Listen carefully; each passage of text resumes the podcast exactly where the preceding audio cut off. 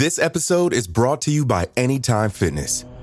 Forget dark alleys and cemeteries. For some, the gym is the scariest place of all, but it doesn't have to be. With a personalized plan and expert coaching, Anytime Fitness can help make the gym less frightening. Get more for your gym membership than machines. Get personalized support anytime, anywhere. Visit AnytimeFitness.com to try it for free today. Terms, conditions, and restrictions apply. See website for details. It feels like we're all being told to go on this diet, take that supplement. Ozempic will give you depression, but you know what'll cure that? Weed. Or you could try to balance your hormones. At Science Versus, we're like, what the f is going on?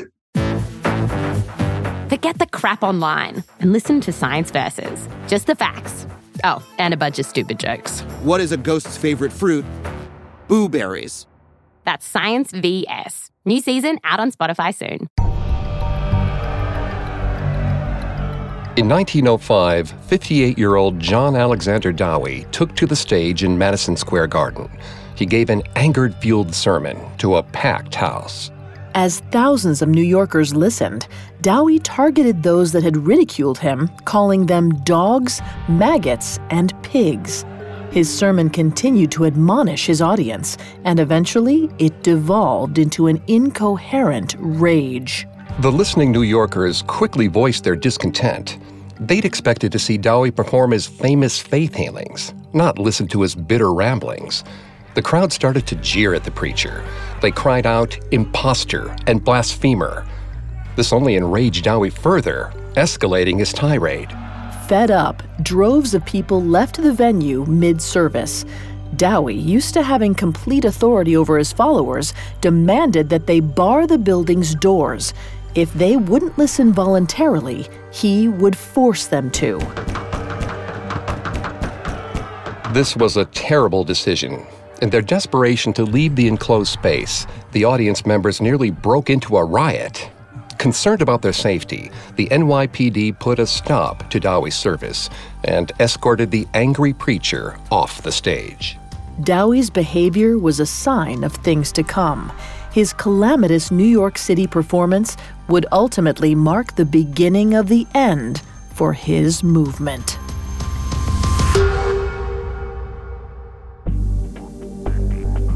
Hi, I'm Greg Polcyn. And I'm Vanessa Richardson. And this is Cults, a Parcast original. Every Tuesday, we look at a cult's practices, their leader, and their followers. You can find all episodes of Cults and all other Parcast originals for free on Spotify or wherever you listen to podcasts. To stream Cults for free on Spotify, just open the app and type Cults in the search bar. At Parcast, we're grateful for you, our listeners. You allow us to do what we love. Let us know how we're doing. Reach out on Facebook and Instagram at Parcast and Twitter at Parcast Network. Last week, we traced John Alexander Dowie's rise from discontented minister to a leading figure in Australia's faith healer movement. We also covered his early dislike of authority figures and how this character trait led Dowie to establish his own movement called the Divine Healing Association. This week, we'll follow Dowie's move to the United States and the fruition of Zion, the supposedly godly city he founded. We'll see how the money and success that Zion afforded him ultimately led to his downfall.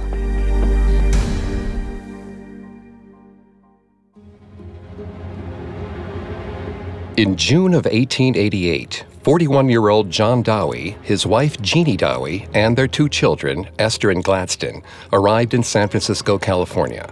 Dowie had built a name for himself in Australia as the founder of the International Divine Healing Association. Through this spiritual movement, he preached against the evils of modern medicine and maintained that prayer was the only cure to illness. But moderate success was not enough for the ambitious preacher. He had a vision of a golden city where God's rules would govern.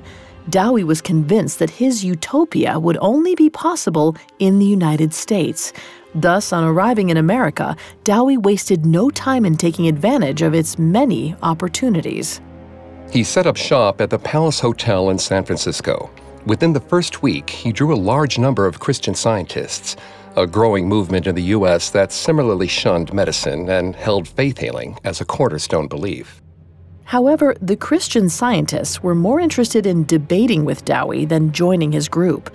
This exasperated the notoriously impatient preacher. He demanded that they either join his church or stop wasting his time. Uninterested, the Christian scientists soon abandoned him.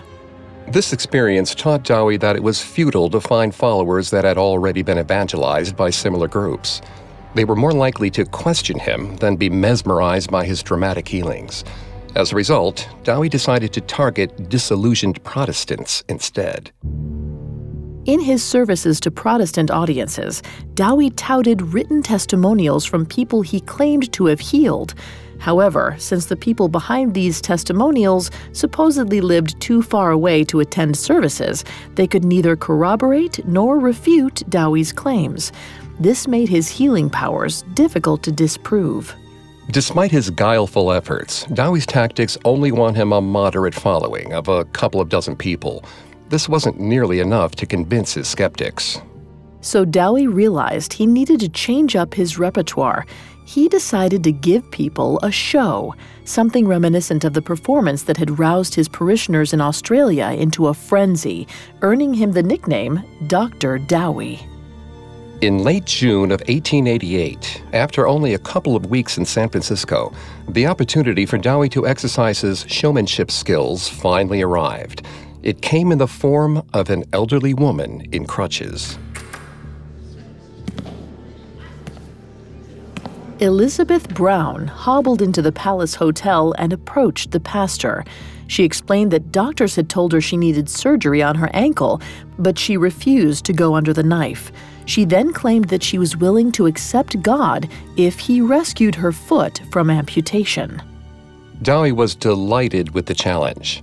In front of an eager crowd, he prayed over her. When he sensed that she was ready, he laid his hands on her ankle. After a few more minutes of prayer, Elizabeth rose to her feet. She claimed the pain was gone and cried, Doctor, I am healed! I am healed! As Elizabeth paraded around the crowd, everyone was amazed. They had finally seen what Dr. Dowie was capable of doing, and the show wasn't over. In a final, crowd pleasing moment, Dowie stopped Elizabeth as she was about to leave. After a dramatic pause, he pointed out that she had forgotten to take her crutches with her. Just as he'd anticipated, Elizabeth announced that he could keep them. She had no use for them anymore. At that, the crowd went wild. Vanessa's going to take over on the psychology here and throughout the episode. Please note, Vanessa is not a licensed psychologist or psychiatrist, but she has done a lot of research for this show. Thanks, Greg. This episode with Elizabeth was a carefully orchestrated ruse built to encourage cult conversion syndrome. Psychiatry professor Dr. John Clark Jr. describes this phenomenon as a trance like state caused by an overload of the brain's ability to process information, which results in heightened suggestibility. Dowie's awe inspiring performances overwhelmed his audience's senses, leaving them poised to believe anything he preached. Healing Elizabeth garnered Dowie's ministry the attention he craved. He tried to build upon it to grow his following. However, Californians turned out to be a lot harder to convert than he had imagined. Dowie soon realized that he'd have to change his strategy again if he was to make his dream of establishing a utopia a reality. In a contradictory move, Dowie began to bring doctors and ministers to his sermons. At his prompting, they vouched for the cures Dowie claimed. Their presence acted to validate his assertions that his Divine Healing Association would supersede modern medicine and rival ministries. However, by 1889, the men 42 year old Dowie had claimed were titled professionals were exposed as frauds. People began to notice that they made repeated appearances in Dowie's services under different aliases. A few months after his ruse was exposed, a local pastors' union published an article in the Oakland Evening Inquirer. In the paper, they vehemently disagreed with Dowie's divine healing claims. As a result of these attacks, the press went on to label him a religious fanatic and a conman. Dowie, never one to take criticism well, lashed out against his critics during sermons. He accused them of only caring for dollars and dimes rather than scripture. His series of inflammatory speeches only alienated him further from the few churches that supported him.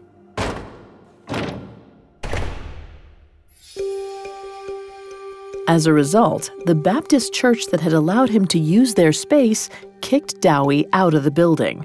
Other churches and halls soon followed suit. But Dowie didn't let this bump in the road slow him down.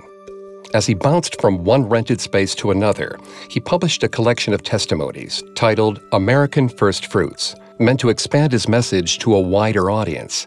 And it worked. Within a year, six more Divine Healing Associations opened. The group's membership reached 1,700, and 10,000 of Dowie's pamphlets were sold. Dowie considered this a victory over his critics. They might have closed their doors to him in the San Francisco area, but many more doors opened up throughout the country. For Dowie, it was simple. His growing number of followers proved he was right and everyone else was wrong. In 1890, these victories encouraged 43 year old Dowie to embark on a tour along the Pacific coast. On the way, he opened more branches of his church. As his follower count grew, so did Dowie's attacks on his contemporaries. Although Dowie was fast becoming a top figure in the evangelical world, it bothered him that he wasn't the sole authority on divine healing. He believed his interpretation of religious scripture was the most faithful. As part of his efforts to best his competitors, Dowie looked for an opportunity for a spectacular miracle. The chance presented itself at the Divine Healing Association's annual conference in Chicago. During the conference, an audience member came forward. She asked Dowie to pray for a friend, Jenny Paddock, who was lying comatose some 15 miles away. In response, Dowie led his congregation in a feat of distance healing. The next morning, he informed his loyal followers that because of their prayer, Jenny had awakened. No one seemed to question whether it was true or not. Furthermore, Dowie supporters believed him when he declared that Jenny's healing was a sign from God, that they were meant to stay in Chicago and do more of his divine work. However, Dowie's real motivation to stay was more likely due to the World's Fair's approaching arrival in Chicago. The preacher recognized that the fair could offer him the international stage he'd been seeking. Dowie was ready for his largest audience yet, ready for the millions of potential new followers to arrive. Coming up, Dowie goes head to head with the city of Chicago. This episode is brought to you by Anytime Fitness. Forget dark alleys and cemeteries. For some, the gym is the scariest place of all, but it doesn't have to be. With a personalized plan and expert coaching, Anytime Fitness can help make the gym less frightening. Get more for your gym membership than machines. Get personalized support anytime, anywhere. Visit AnytimeFitness.com to try it for free today. Terms, conditions, and restrictions apply. See website for details. And now back to the story. After two years of moderate success on the West Coast, 43 year old John Dowie and his Divine Healing Association took their recruiting efforts east. In October of 1890, he made the move to Chicago, Illinois. The eccentric preacher was immediately received with skepticism. The Chicago Tribune announced Dowie's arrival and described his miracle healings as a mode of treatment practiced by conmen and the insane. The public slight didn't faze him. Dowie, along with the rest of the city, was abuzz with excitement over the World's Fair. Dowie knew he had to be ready when the world's attention turned to Chicago. To that end, for the next two years, Dowie and the Chicago branch of the Divine Healing Association began to raise money to erect the international headquarters of their movement. They wanted it to be located close enough to the planned location of the World's Fair that people would mistake it for one of the attractions. However, a plot of land near the fair was hot real estate, its cost in the thousands. It was a lot to ask from the congregation. Dowie didn't seem to care about the economic strain his request would have on his followers. Once he decided the land would be purchased, it had to be done. Nothing would keep him from taking his spot in the limelight.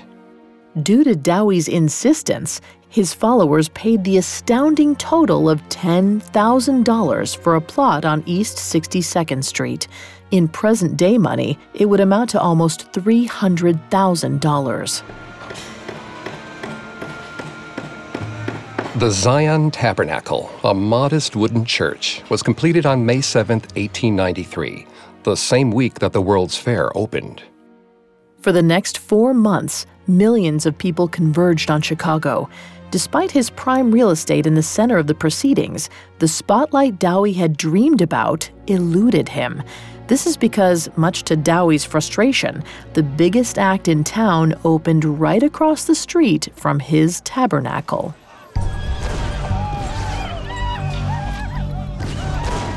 Buffalo Bill and his Wild West show attracted hordes of visitors. Few noticed Dowie's unimpressive structure, which looked like a shack compared to the building across the street. Dowie bitterly condemned the city for being too busy drinking from the polluted cup of the Vanity Fair. His tabernacle's lackluster reception meant that he was relieved when the festivities ended in October 1893, as winter arrived and snow blanketed the city. Despite the frost, Zion Tabernacle stayed open, and Dowie continued to perform his miracle healings for the few that braved the freezing temperatures. After a few months, his tenacity paid off. By the spring of 1894, the 47 year old preacher saw his crowds once again rise to over a 100 people. Many showed up to see the tabernacle's walls, which were decorated with abandoned crutches, braces, and medicine bottles. The congregants stared in awe at the items that seemingly proved Dowie's godlike curing abilities and his superiority to the evil medical institutions he sought to expunge. In early April 1894, Dowie got the spotlight chance he'd been waiting for. The niece of the famous Buffalo Bill, the man who had robbed Dowie of his limelight, came to him for help. Sadie Cody had suffered a spinal injury during the fair. As a result, she felt as though her body was crumbling. After meeting with Dowie, Sadie went back to her family fully recovered and convinced that her life had been saved by the miracle of faith healing. She became an immediate and ardent supporter, praising Dowie's abilities to all who would listen. The news of Buffalo Bill's niece and her cure at Dowie's hands made waves throughout Chicago. Soon, the number of parishioners at Zion Tabernacle swelled to over a thousand. Dowie could not have asked for a better result. Realizing the efficacy of Sadie's story, the tale soon became a fixture in his sermons. He claimed that Buffalo Bill might have captured Indians, but he captured demons. Dowie's newfound celebrity seemed to inflate his already heightened sense of self importance. And as throngs of new followers packed into the small Zion tabernacle, he decided it was not grand enough for his Sunday services. So on April 15, 1894, Dowie rented out the city's central music hall. The seats were filled not only with his loyal followers, but with the poor and sick who were drawn there by necessity. They were hopeful that Dowie was really endowed with God's healing powers. To Dowie's excitement, the crowd at Central Music Hall was his largest American audience yet. He rose to the occasion, his ability to wow his spectators reaching new levels. Dowie started performing live tumor extractions during his services. To accomplish this, he used a sleight of hand trick, where he pretended to remove cancerous tumors from ill parishioners. This fake demonstration convinced his followers that God worked through him. Research from Dr. Sharon K. Farber, an NYU psychotherapist, explains why Dowie's falsity was so effective with his followers. Farber states that cults prey upon the tendency of many to rely on magical thinking. As a result, followers endow the leader with omnipotent powers, much like a parent. And in turn, the leader, who tends to be a person with a sense of self esteem so damaged that he requires adoration, becomes addicted to his ruse. By the same token, Dowie's followers appeared to be looking for an all powerful figure in him. By delivering the certainty they sought with his artificial demonstrations, Dowie received what he always wanted complete authority over his congregation. Dowie believed that his need for power wasn't self serving. Rather, he thought that he was on a mission greater than himself, one to restore society back to ancient biblical times when God dictated the only law. By May 1894, Dowie and his Divine Healing Association could hardly keep up with the amount of people that flocked to him seeking his miracle touch. That's when Dowie dreamt up the idea of healing homes. Because so many people from out of town sought him out, he figured that he should build a place that offered his followers both lodging and an environment where faith healing would be an around the clock endeavor. To that end, Dowie bought a two story hotel and dubbed it Divine Healing Home Number One. Due to demand, two more healing homes quickly followed. Over the next few months, all the beds of his healing homes filled up. As a result, Dowie was constantly at work praying over the sick. His efforts paid off. The homes were an instant success. But in typical Dowie form, it wasn't enough to satisfy him. He wanted an even greater following. So in August 1894, he unveiled Zion Publishing House. He made sure the published details of his doctrine of divine healing reached every corner of the world. He boasted that wherever the holy dove goes, there the seed is dropped. The seeds of Zion were spread far and wide with resounding success. Within three years, 750,000 copies circled annually, Dowie refused to settle for anything less than a worldwide following, and for a moment, it seemed possible. As Dowie's publication grew, it gained him droves of new followers who flocked to Chicago. Soon, the city was overrun with thousands of new devotees. The outspoken preacher quickly became a local celebrity and a staple in the papers. But with increased recognition came greater scrutiny. Eventually, Dowie and his popular healing homes came under fire from the media. The press called Dowie a charlatan who was robbing his followers of their money. They also argued that he grew wealthy from the city's recent outbreak of smallpox, filling his healing homes with those struck by the disease. One article in the Chicago Tribune claimed that the homes were not as effective as Dowie would have everyone believe. It stated that he hid their high fatality rates. The article's suggestions were so grievous that it garnered the attention of the Illinois State Board of Health. And then in January 1895, 48 year old Dowie was arrested for unlawfully practicing medicine. Dowie mocked his arrest, saying, I, who am fighting medicine and have never touched it, am to be prosecuted for practicing medicine without a license? Fortunately for Dowie, the city had no case, so he was quickly released. However, his words spurred the board to create an ordinance specifically aimed at putting him out of business. They ruled that no hospitals could operate without a permit. As a result, all of Dowie's healing homes became illegal. Since criticism always brought out the worst in him, Dowie went on the offensive. In April of 1895, he published an article titled Doctors, Drugs, and Devils. In it, he called doctors demons of medicine, monsters, and surgical butchers. His words instigated an all out war with the state medical board. An undercover police officer, likely tipped off by members of the board, discovered that despite state orders, Dowie continued to operate his healing homes. So in June 1895, he was arrested for a second time for violating the hospital ordinance. Nevertheless, Dowie remained defiant. He was no stranger to fighting local officials and getting arrested for it. Back in Australia, he had fought city government officials and won droves of new followers in the process. Dowie was confident that this time would be no different. With that in mind, over the next month, 48 year old Dowie continued to defy authorities as he bounced in and out of jail.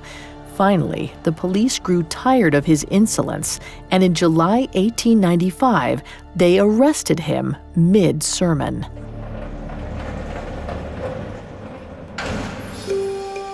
This was a grievous error. Interrupting a church sermon was seen by many as a step too far. Even the Tribune, a vocal Dowie critic, noted that the city was now overdoing the Dowie business. As for Dowie himself, the minute he sensed the tide was turning in his favor, he took the Board of Medicine to court and asked the jury to reevaluate the validity of the hospital ordinance. In December, the county superior court revoked the hospital law. Dowie was overjoyed. He'd taken on the bureaucracy and won. With this new victory under his belt, Dowie felt confident that he was ready to take his congregation further. After all, the Divine Healing Association was far too small for his growing self importance. His instincts would soon prove to be right. In the next chapter of his life, Dowie would reach the heights of a god. Coming up, Dowie's dream utopia becomes a reality. Now, the conclusion to the story. In 1895, 49 year old John Dowie had grown his congregation in Chicago from a couple hundred followers to over 2,000. Despite his success, he envisioned an even greater organization.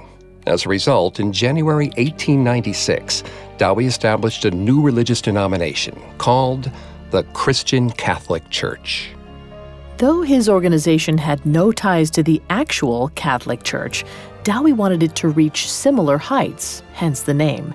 Furthermore, with the Roman Catholic Church's structure in mind, Dowie fashioned himself into a pope like figure by taking on the title of General Overseer.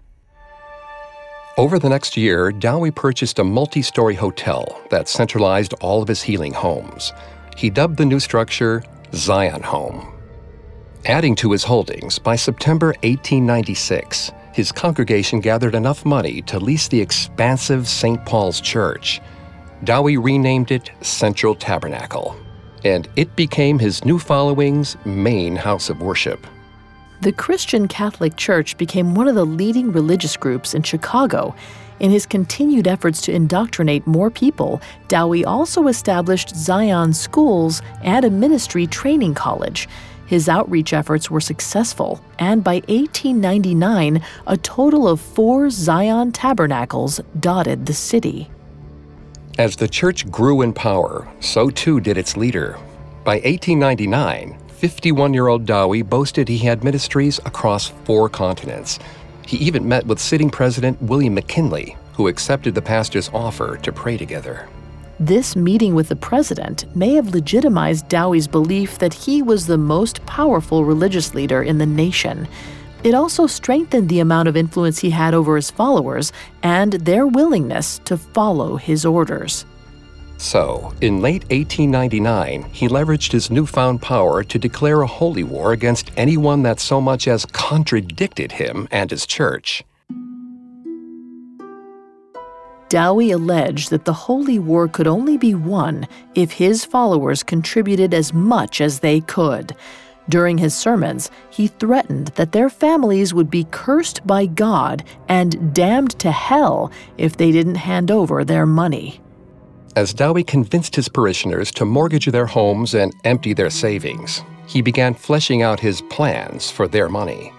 The preacher hadn't forgotten about the utopian vision he'd had so many years before, and unbeknownst to his followers, Dowie was already sending out agents to scope out land for his planned Golden City. His team of highly trained professionals scoured the state until they found a suitable plot of empty farmland just outside of Chicago. It would be the site of Zion City. In December 1899, the contracts were signed, and the land officially leased. Excited, Dowie declared that Zion would be a clean city for clean people. It would ban gambling, dancing, theaters, doctors, and politicians. These comprised the evils that Dowie believed polluted the world. In February 1900, 52 year old Dowie and 200 followers became the first arrivals to Utopia. Despite the restrictive measures planned for Zion, Dowie's interest in social reform saw him take initiatives that were ahead of his time. He declared his city would be free of racial prejudice and provide women with equal rights. Over the next year, Dowie's devotees built Zion from the ground up. First, they constructed the Zion Temple. By the end of the year, a blacksmith shop, telegraph office, and lumber yard were also fully running. As the town grew, all the rules were made by one man. Despite Dowie's promise of a fair theocracy, he ran the city with an iron fist. The preacher owned everything, from the land on which homes were built to the Zion Bank, which he freely used for personal expenses. Members of the church didn't bat an eye at their leader's absolute control. After all, Dowie now equated himself to God's representative on earth. Any dissent or questioning meant they sided with the devil, and there was no in between. But in June 1901, 53 year old Dowie's arrogance reached new heights. He suddenly shed his previous title and declared himself Elijah the Restorer. He was no longer a common man. On the contrary, Dowie described his new position as a prophet, priest, and ruler over men. He stated that he needed this new title because the second coming of Christ was imminent. The seriousness of the occasion meant that anyone who refused to acknowledge him as their prophet would be summarily expelled from Zion. Psychoanalyst Nancy McWilliams describes this behavior as characteristic of a megalomaniac. She argues that megalomania is a disordered mental state rooted in paranoid processes in which shame, self contempt, and grief over limitation are disassociated and projected. According to this definition, it was Dowie's frustration over the limits of being a simple pastor that led him to aspire for greater power and respect, hence his ascension to prophet. By December 1901, the population of Zion had grown to over 3,000 inhabitants. The town boasted schools, stores, markets, and factories, all of them owned by Dowie. Meanwhile, Dowie's taste for luxury had grown. In April 1902, he used $90,000, which would amount to nearly $2.7 million today, to build his home. It was an opulent three story mansion with 20 rooms. This was a ridiculous expense given that the average wage in Zion City was under $400 per week in present day figures. By this time, the entire Dowie family also enjoyed the luxuries Zion provided. Dowie's wife, Jeannie, had long grown disillusioned as Dowie lost sight of his devotion to divine healing. Now, her husband's erratic behavior caused Jeannie to distance herself from him. She used their newfound wealth to take extended vacations to Europe in a bid to get away from Dowie. However, the estranged couple came back together when tragedy struck. In the spring of 1902, Dowie and Jeannie's daughter, Esther, knocked over a forbidden alcohol burning lamp while she was curling her hair. In a matter of seconds, she was engulfed in flames. With that, Dowie's last surviving daughter died. Esther's death surely brought back painful memories of little Jeannie's passing years before in Australia. Once again, Dowie was struck with grief. But this time, he didn't dwell on why God had taken yet another child. Dowie believed he already had the answer. During Esther's funeral, Dowie didn't hesitate to make an example of his own daughter. He claimed that she had disobeyed the rules of the city when she bought the alcohol lamp. Therefore, he announced to the grieving public the devil had struck Esther with the liquid fire and distilled damnation. Dowie made it clear to Zion that even his daughter was not exempt from punishment. If they fell out of line, they too would suffer a similar fate. It was no surprise then that the populace didn't question Dowie's unsustainable spending. However, since Zion was still growing, the burden of their leader's lavish lifestyle would soon be impossible to ignore.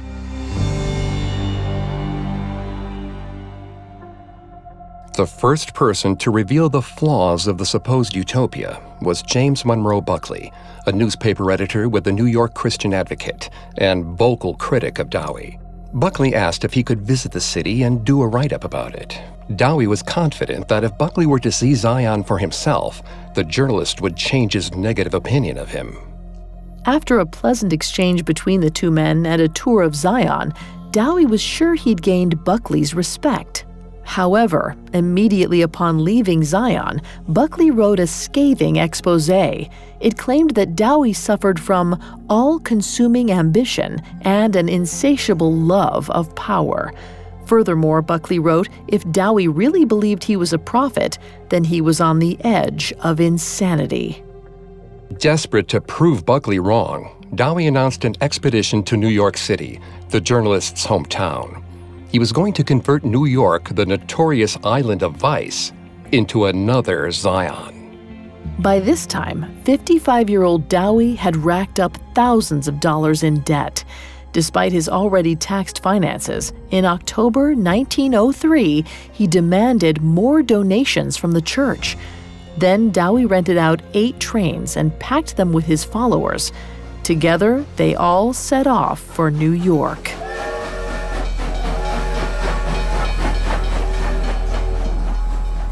Upon arrival in New York City, the Zion citizens were easy to spot. They wore leather satchels and greeted everyone with the line, Peace to thee, as they scoured every borough of the city for converts. Dowie rented out Madison Square Garden for two weeks. He believed that the masses would flock to him, just as they did in Chicago. And during Dowie's first service, it seemed like his success was imminent. The auditorium was filled to the rafters. However, the crowds quickly grew upset over Dowie's angry rants and inflammatory rhetoric. The man whose charisma had once attracted the faithful and curious alike now failed to keep the audience's attention. This first failure was representative of Dowie's entire New York sojourn. The following month, he and his delegation returned to Zion in defeat. They'd only converted a paltry 100 New Yorkers. Even worse, the venture had cost them $300,000, nearly $9 million in today's value. Adding insult to injury, upon returning to Zion, creditors showed up, ready to collect on Dowie's debts. Unfortunately, there was no money to pay them. Dowie's profligate spending had cleaned out the city's bank, and along with it, his followers' personal savings. They were bankrupt. As a result, the federal government took ownership of Zion and shut down the city. Devastated families sank into extreme poverty. Their circumstances were so dire they could barely afford food. Still, Dowie refused to admit any wrongdoing. Yet, despite his incompetence, in January 1904, a sympathetic judge threw Dowie a lifeline. The courts gave him control of Zion once more and arranged an extension from his creditors. Dowie could have looked at this development as his chance to save his city from the edge of ruin. Instead, the spiritual leader made a decision that was truly unforgettable to many in his congregation. He decided to go on a world tour. Dowie again dipped into the city's already low funds to finance his first class accommodations in Europe, Australia, and Hawaii. Dowie's ill timed departure proved to many just how out of touch their leader had become. And still, their faith in him was so resolute, they couldn't abandon him. 57 year old Dowie took their continued allegiance as tacit approval of his actions, and by 1905, he escalated his behavior, becoming even more erratic.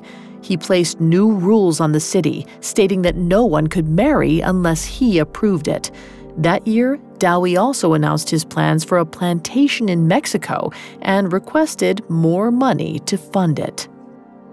The city's leadership, an exclusive group of six dubbed the Overseers, knew the situation was dire, but they too benefited from the lavish lifestyle Dowie lived. Their hands tied, they turned their backs on the city's suffering. But Dowie's good times finally screeched to a halt in September 1905 when he suffered from a stroke. The malady left him weakened. Using his frail health as an excuse to leave the harsh Chicago winter, Dowie traveled to Mexico as soon as he was mobile again. Although the city continued to implode due to his far fetched demands, Dowie believed his rule over Zion would go unquestioned, even in his absence. He left his right hand man, Wilbur Glenn Voliva, in charge, giving him power of attorney and complete control of Zion. Shortly after Dowie's departure, Voliva made the decision that if Dowie wouldn't do anything to save the city, he would. The takeover was quick. In April 1906, Dowie received a letter signed by his group of overseers. It claimed that they had suspended him from office due to his mismanagement of Zion. Dowie saw this as a coup, but as he boiled with anger thousands of miles away, Voliva was able to turn the city against their disgraced prophet. He did this by revealing to the citizens of Zion that Dowie had embezzled millions of dollars from them. Voliva's critical words worked to pierce the spell of indoctrination Dowie had cast over the town. So when the absentee prophet returned to Zion in late April, for the first time he wasn't received by an adoring crowd. In fact, the citizens of Zion were so upset that they refused to attend their former prophet's sermons. The final gut punch came when the citizens of Zion opted to elect Voliva mayor and town preacher. After decades of work, Dowie was now shunned by the society he created. Likely out of pity, Voliva allowed him to move into Zion House. A few months later, 59 year old Dowie died, with only a handful of people by his side. Despite Dowie's ignominious end, his enduring influence is undeniable. Those who studied under him went on to train others, and over the following decades continued to establish congregations using his teachings. Today, Dowie is considered one of the founding fathers of American Pentecostalism, the branch of Christianity that emphasizes faith healing. Over 100 years later, traces of his theatricality and controversial beliefs have carried over to televangelists. Many of them are unaware of the man who pioneered miracle healings into a multi million dollar enterprise, even as they pick from Dowie's pocket of tricks.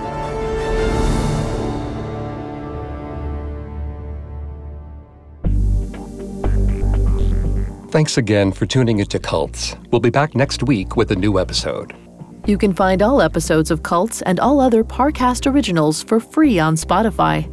Not only does Spotify already have all your favorite music, but now Spotify is making it easy for you to enjoy all of your favorite Parcast originals, like Cults, for free from your phone, desktop, or smart speaker. To stream Cults on Spotify, just open the app and type Cults in the search bar.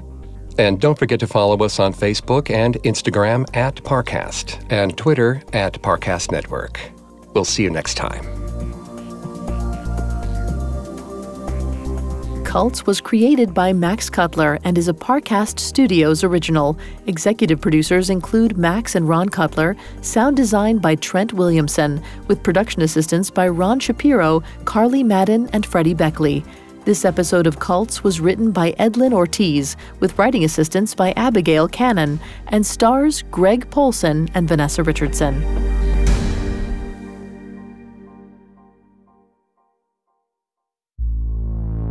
Thanks for listening. If you enjoyed these episodes and want to hear more, remember to follow Cults free on Spotify or wherever you get your podcasts. New episodes air weekly every Tuesday.